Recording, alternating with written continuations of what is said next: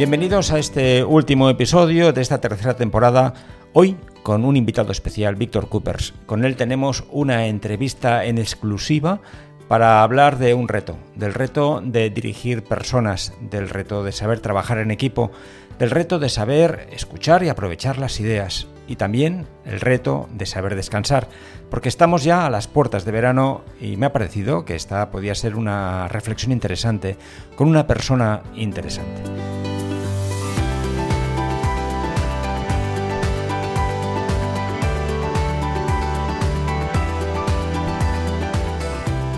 Comenzamos entonces. Hola Víctor, ¿cómo estás? Bien, todo bien, eh, muy bien, de momento bien.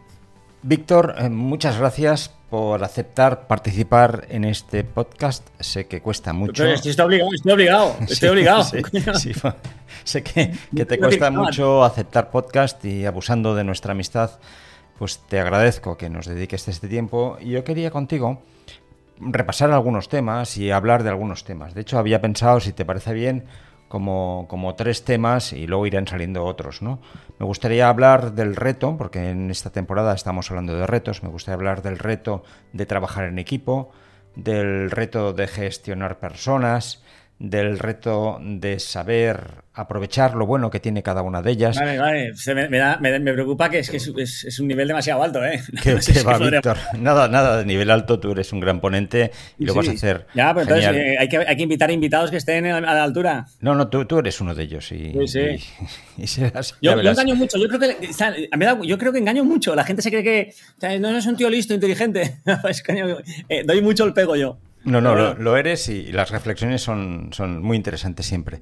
Eh, bueno, vamos a empezar con una primera pregunta, si te parece, a ver si, a ver qué opinas, ¿no? No, no, no será fácil. bien, yo quería preguntarte sobre la dirección de personas, que es uno de los retos más complejos que tenemos todos los que dirigimos organizaciones, no tanto la planificación, sino la coordinación, el, el aunar personas, el hacer equipo, el liderar estos equipos que con frecuencia pues, pues salen bien, pero otras veces se levantan barreras que dificultan esa coordinación, ¿no?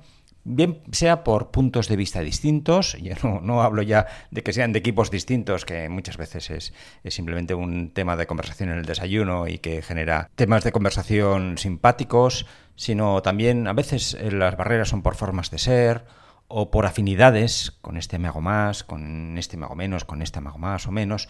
La pregunta que quería hacerte es, ¿cómo crees tú, que nos sugieres, para, déjame decirlo así, romper esas barreras, para trabajar de manera más coordinada o para ayudar a que trabajemos todos de manera más coordinada, ¿no? Las personas que dependen de nosotros coordinarnos mejor. Sabemos que la coordinación, que estar más a una, ayuda al trabajo, a pasarlo mejor, a hacerlo mejor, incluso a tener más mejores resultados, ¿no? Pero ¿cómo rompemos esas barreras que a veces echan todo a perder? Yo tengo comentarios, Javier, y tú me los complementas, eh, que seguro que será mucho más instructivo. Por si acaso alguien escucha este podcast y, dice, coño, yo, yo le propuse y me dijo que no, porque yo siempre digo que no a estas cosas. Eh, solo digo que sí cuando me siento obligado. Y en tu caso me siento obligado porque, porque te aprecio un montón, Javier. Te conozco hace, no sé, 25 años. siempre me has tratado de maravilla. Y si alguien se enfada porque dice, coño, a mí, yo, a mí me dijo que no, yo digo que no a todo el mundo menos eh, excepciones. Ah, pues dicho esto, también porque es que me da un poco de miedo porque no puedo aportar muchas cosas. Eh, me haces una pregunta, además a mí que, que, yo no tengo equipo. yo cuando estaba en consultoría, tú recuerdas que yo estaba en consultoría y ahí sí que tenía equipo y yo creo que es importante también, yo te hago varias reflexiones que me vienen a la cabeza. Ah, porque si hubiera salido las preguntas, pues quizás las hubiera pensado, pero es mucho mejor ser espontáneo. Mira, ah, hay gente que que, tiene la habilidad, pues, eh, no sé, para jugar, para hacer surf y gente que no tiene habilidad. Hay gente que tiene habilidad para hacer bricolaje y gente que no la tiene. Pues yo creo que hay personas que tienen eh, la capacidad de dirigir personas y hay personas que no tienen esa capacidad y no pasa nada, no has nacido con esa capacidad. Lo que pasa es que cuesta reconocerlo. Ah, yo, por ejemplo, yo no he nacido con la capacidad de dirigir personas. Eh, no podría, es lo que más me costaba porque ah, hay que... Yo soy más individualista. dirigir personas requiere, primero, tener una inmensa generosidad. Segundo, requiere que tu gran pasión sea ayudar. O sea, tu gran pasión tiene que ser ayudar a las personas de tu equipo que sean mejores personas, mejores profesionales. Y no todo el mundo tiene esa pasión. Hay mucha gente que se ha encontrado en un puesto de dirección de personas y, bueno, está bien la promoción, tengo un nuevo cargo, pues quizá me pagan más, pero ahora tengo que dirigir personas, que es complicadísimo. Y es complicadísimo, yo creo, visto desde fuera, primero, porque si tienes siete personas, no sé qué opinas tú, Javier, pero son, son, esto es como las plantas. Eh, yo en mi casa, el que se encarga de las plantas soy yo. Sí, y me ha costado entender. O sea, hay plantas que necesitan agua bueno, depende, depende. Hay plantas que quitan agua, pero no muchas. O sea, yo, he matado ficus. Yo he llegado a matar ficus ahogándolos de agua. Eh, hay plantas que necesitan poca agua, como el ficus, y hay plantas que necesitan mucha agua. Pues no sé, la hortensia ahora en verano. O sea, yo me paso el día regándolas porque necesitan mucha agua. Algunas necesitan sol. Sí, el geranio necesita sol. Eh, otras no, no necesitan sol, pero sí luz. La hortensia, coño, pues, pues mm, no, no, no sol directo. Otras hay que podarlas. Entonces dices, coño, qué complicado es lo de las plantitas. Eh, joder, no, no. Pues las personas, cada uno tiene su forma de ser, cada uno tiene sus aspiraciones, cada uno tiene su historia, cada uno tiene sus expectativas. Entonces, eh, tomarse cada persona de tu equipo como un proyecto individual eh, es algo que cuesta ver en muchos, en muchos líderes. Entonces, cada persona es un proyecto diferente. Y segundo, porque la segunda reflexión es que yo creo que a los equipos se les puede exigir muchas cosas. Ah, tú puedes exigir que vengan a una hora determinada, tú puedes exigir, no sé, que, que, vistan de una manera concreta, puedes exigir que vengan a una reunión, pero hay dos cosas que no se pueden exigir, que además son las más importantes. La actitud y el compromiso. O sea, la actitud de las personas y el compromiso de las personas no lo puedes exigir. Es algo que te tienes que ganar, que te lo tienes que merecer, que las personas te lo dan voluntariamente, si quieren. Y claro, ganarte la actitud y el compromiso de las personas al final es un tema de, relaciones humanas, ya no es un tema laboral, es un tema de relaciones humanas. Por eso yo creo que muchos líderes deberían preguntarse si mi equipo me admira, eh, si mi equipo me aprecia. Porque al final el trabajo de, dirigir personas consiste en, influir, en inspirar, en, contagiar. Ah, y para eso te tienen que admirar.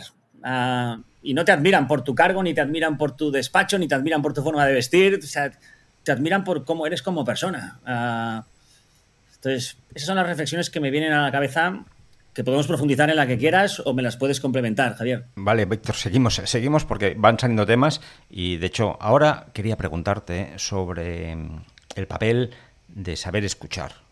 A veces nos pasa que tenemos como directivos, tenemos planes o nos exigen planes que vienen desde fuera y tenemos cosas que hacer y en las reuniones, cuando queremos coordinarnos, cuando hablamos con la gente, lo que hacemos es un poco vender, lo que se dice, vamos a vender el libro, ¿no? Yo he venido aquí a hablar de mi libro y, venimos a hablar de lo nuestro y escuchamos poco a la gente que, que, está realizando o que tiene que realizar las cosas. ¿Crees tú que vale la pena el esfuerzo de escuchar o que seguro que sí, que me dirás que sí, pero ¿cómo hacer esa escucha que sea de verdad una escucha como, como más activa, que incorporemos cosas, que cambiemos los planes en función de cómo lo ven, que sean eso, incorporar a las otras personas en el proceso del trabajo, en ese equipo del que estamos hablando. Bueno, mira, ¿sabes qué pasa? Cuando eres, cuando eres jefe, primero que tienes el, poder. Entonces, tener el poder de decisión y delegar ese poder, ah, no sé, yo es que hace muchos años que no lo he vivido, pero tiene que ser duro. Eh, entonces, está muy bien de cara a la galería incluso esa manipulación de, no, no, yo escucho a mi equipo. Sí, sí, tú escuchas, pero al final se hace lo que tú dices. Pero esto pasa también en las relaciones con, los hijos. Ah, no, no, muy importante escuchar a los hijos, sí, sí, pero vamos a vacaciones donde yo digo. Entonces, yo creo que, mira, hay que escuchar primero porque igual con la... Yo esto lo he entendido con la edad. Uno se va haciendo grande y se va dando cuenta de algunas cosas.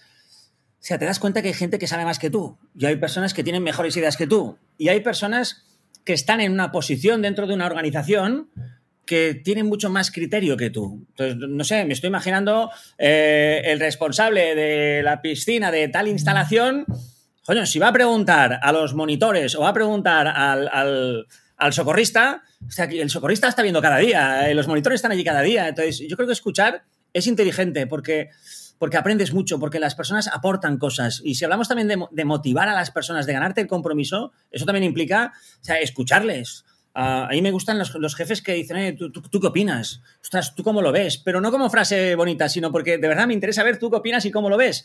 Y a partir de lo que tú ves, pues quizá yo cambio mi criterio, cambio mi opinión. Entonces yo creo que es importante escuchar porque normalmente se llega a mejores decisiones cuando escuchas. Pero también porque, no, sé, en tu, entorno, Javier, pero yo veo ahora mismo hay, mucho desánimo. O sea, la gente está hasta el coco ahora porque nos viene el verano y el verano es como un paréntesis, pero la gente está hasta el coco. Si hemos pasado una pandemia, ahora volvemos a la séptima ola, ahora vuelve a haber contagios por todas partes. ¿Ves el precio? Tú ves el telediario y es para tirarte por la ventana, porque el precio de la gasolina, que si eh, el precio de la energía, que si la guerra, que si ahora nos, la gente dice que nos vendrá una recesión, que si volvemos a hablar de la prima de riesgo, los tipos de interés, las hipotecas. Entonces, claro, motivar personas es muy difícil porque todo el mundo tiene sus problemas, sus preocupaciones y todo el mundo va con este desánimo. Entonces, gestionar el ánimo de las personas es complicado, pero una de las cosas que hace que las personas se sientan mucho más comprometidas, mucho más animadas, mucho más motivadas, es que yo cuento para mi jefe o para mi jefa. Yo cuento, o sea, me escuchan. Y no me escuchan solamente para ver cómo harías tú esto, sino cómo estás. O sea, una pregunta tan sencilla de, de, cómo estás, o sea, cómo te van las cosas, cómo te va la vida. O sea, pensar que te importo de verdad, pero claro, te importo de verdad si me escuchas. O sea, si me preguntas, oye, ¿qué tal? ¿Todo bien? Fantástico, ¿eh? Ánimo, venga, campeón. No. O sea, escuchar, pero esto ya es cuando leías. ¿Cómo se llama aquel libro de Carnegie? Aquel libro de Carnegie que es de, casi hace un siglo ya, ¿eh? Va a cumplir un siglo ese libro. Entonces, lo que aumenta la autoestima de las personas es el sentirse escuchadas. Porque escuchamos lo que es importante y cuando escuchas a alguien, esa persona se siente importante, se siente, se siente valiosa, se siente apreciada, que al final es lo que todo el mundo quiere. Un jefe debería preguntarse eso también. Mi, equipo se, siente querido, apreciado, se siente valorado. Y una de las mejores formas de demostración que yo valoro a mi equipo, que me preocupo por ellos y que los aprecio, es que les escucho, es que me, importan. Claro, Víctor. Creo yo, no sé. Sí, totalmente de acuerdo. Ah. De, hecho, de hecho, estamos hablando, antes hemos hablado de admiración, de ser personas más o menos admiradas. Ahora estamos hablando de saber escuchar, que son características ya del directivo, de, tener aprecio a las personas de tu equipo. Y nos pasa que, bueno, cada uno somos como somos y te encuentras con personas que a veces tú has definido como personas guau, ¿no? Personas que dices, esta, esta, esta persona sí que, que, que, vale esa admiración que hablábamos antes, ¿no?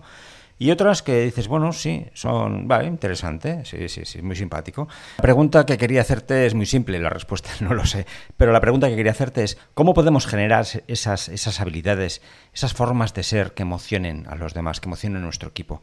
O por lo menos, ¿cómo podemos eso, ganarnos prestigio, esa admiración que facilita que hagamos las cosas mejor y que nos lo pasemos pues lo mejor posible haciendo y cumpliendo los objetivos que queremos, que nos han marcado y que nos hemos marcado. Mira, pero igual ahora te, voy a decir una cosa igual, Javier, que igual no, estamos del todo de acuerdo, ¿eh? pero me gustaría también saber tu opinión. Mira, es verdad, a veces encuentras en la, eh, vida personas que, ahora como se llama, ahora sí, son mentores. Uh, no sé, estoy hablando aquí contigo, a mí me pasa contigo. Yo muchas veces, yo te he consultado muchas cosas importantes en mi vida personal o profesional, precisamente porque escuchas. Porque no eres una persona que rápidamente dice, no, haz esto, pim, pam, pam. No, no, no, ostras, te sientes escuchado. ¿Y, qué te ha dicho? Bueno, me he sentido escuchado y luego me ha dicho. Entonces, es verdad que a veces encuentras esas personas que son, ah, no sé, que te, animan, que te motivan, que te ilusionan, que, que, te ayudan. Y, cuando uno encuentra esas personas, yo creo que en la vida es importante tener a nivel personal y profesional esos referentes. Tú, obviamente, claro, eres muchísimo más mayor que yo y entonces tienes mucha más experiencia. a mí eso me ha ayudado mucho. Pero te, voy a decir una cosa, porque últimamente me dicen, ¿y qué hacemos con esas personas? O sea, que son todo lo contrario, esas personas que te apagan, que te... Mira, hay una palabra que, es tóxico, que hacemos unas personas tóxicas, que a mí es una palabra que no me gusta nada porque me parece casi un insulto. Eh, entonces, claro, lo más fácil es decir, las personas tóxicas, aléjate. Entonces, ya lo hemos cogido como, o sea, como el, el, paradigma, una persona tóxica, aléjate, te iba a quitar la energía, hay personas que son negativas, hay personas que...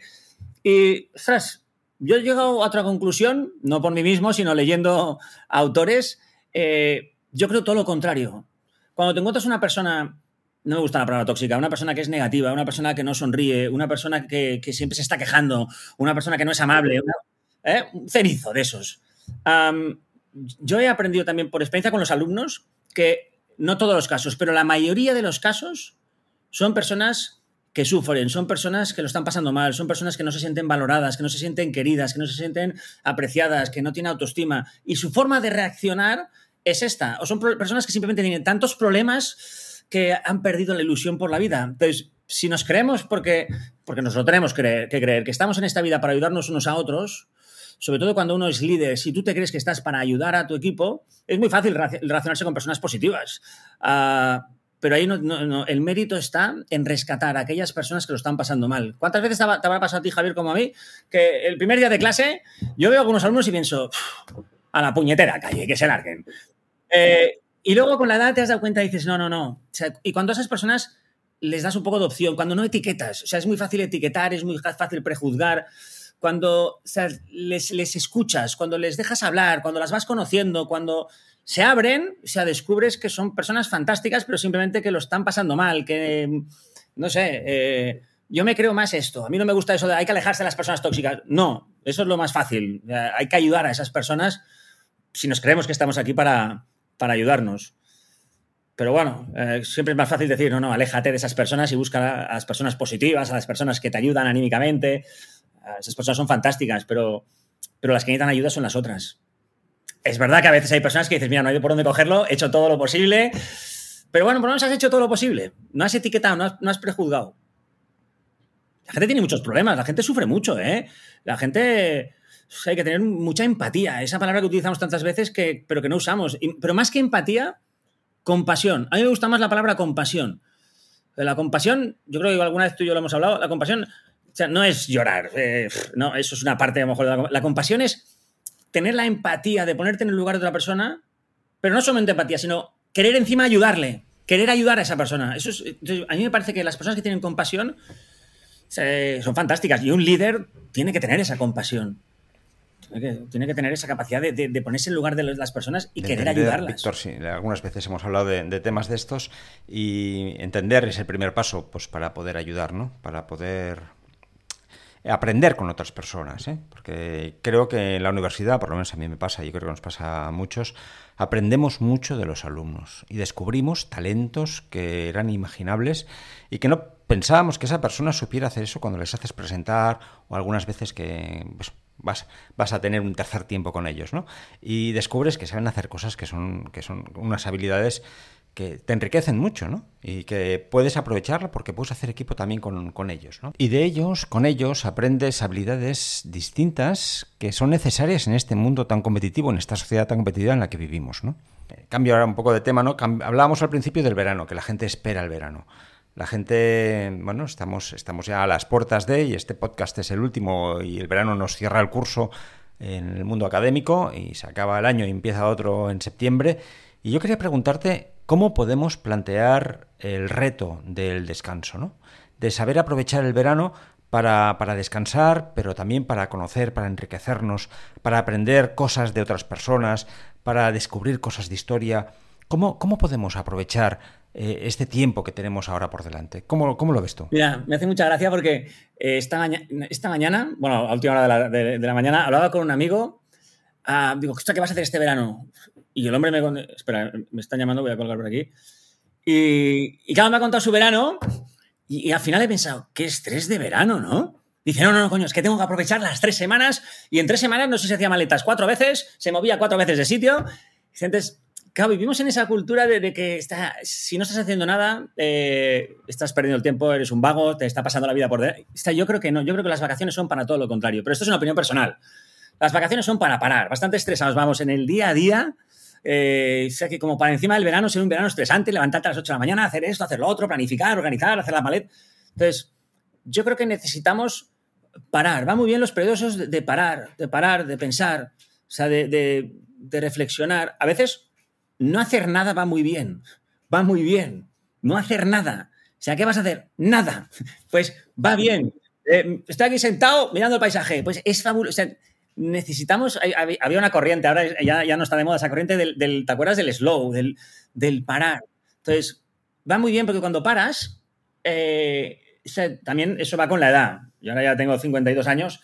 Te das cuenta que cuando paras, eh, piensas. O sea, aquella frase de cuando paras, reparas. Mira, hay, un autor que yo, yo admiro mucho porque es muy simple y a mí me gustan cosas muy simplificadas. Y él, no se complica la vida. Este señor dice, mira, para vivir a lo grande, para vivir, si quieres llamarlo con felicidad, con alegría, con ánimo, con ilusión, llámalo como quieras. Para vivir a lo grande, solo hay una cosa importante, dice este señor, que es escuchar la conciencia. Escuchar la conciencia. Pero claro, para escuchar la conciencia necesitamos eh, reivindicar momentos para la pausa, necesitamos buscar espacios para la reflexión, necesitamos el silencio. O sea, es una sociedad en la que no hay silencio. El silencio va muy bien. Eh, y el verano muy bien va muy bien para eso, porque tenemos, puedes buscar silencio si quieres. Y en el silencio nos escuchamos.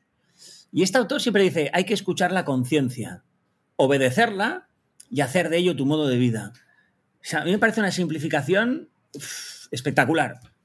No te complique más la vida. Escucha tu conciencia, obedécela y haz de ello tu modo de vida. Entonces, yo creo que hay que buscar esos momentos para, para la pausa, para el descanso mental.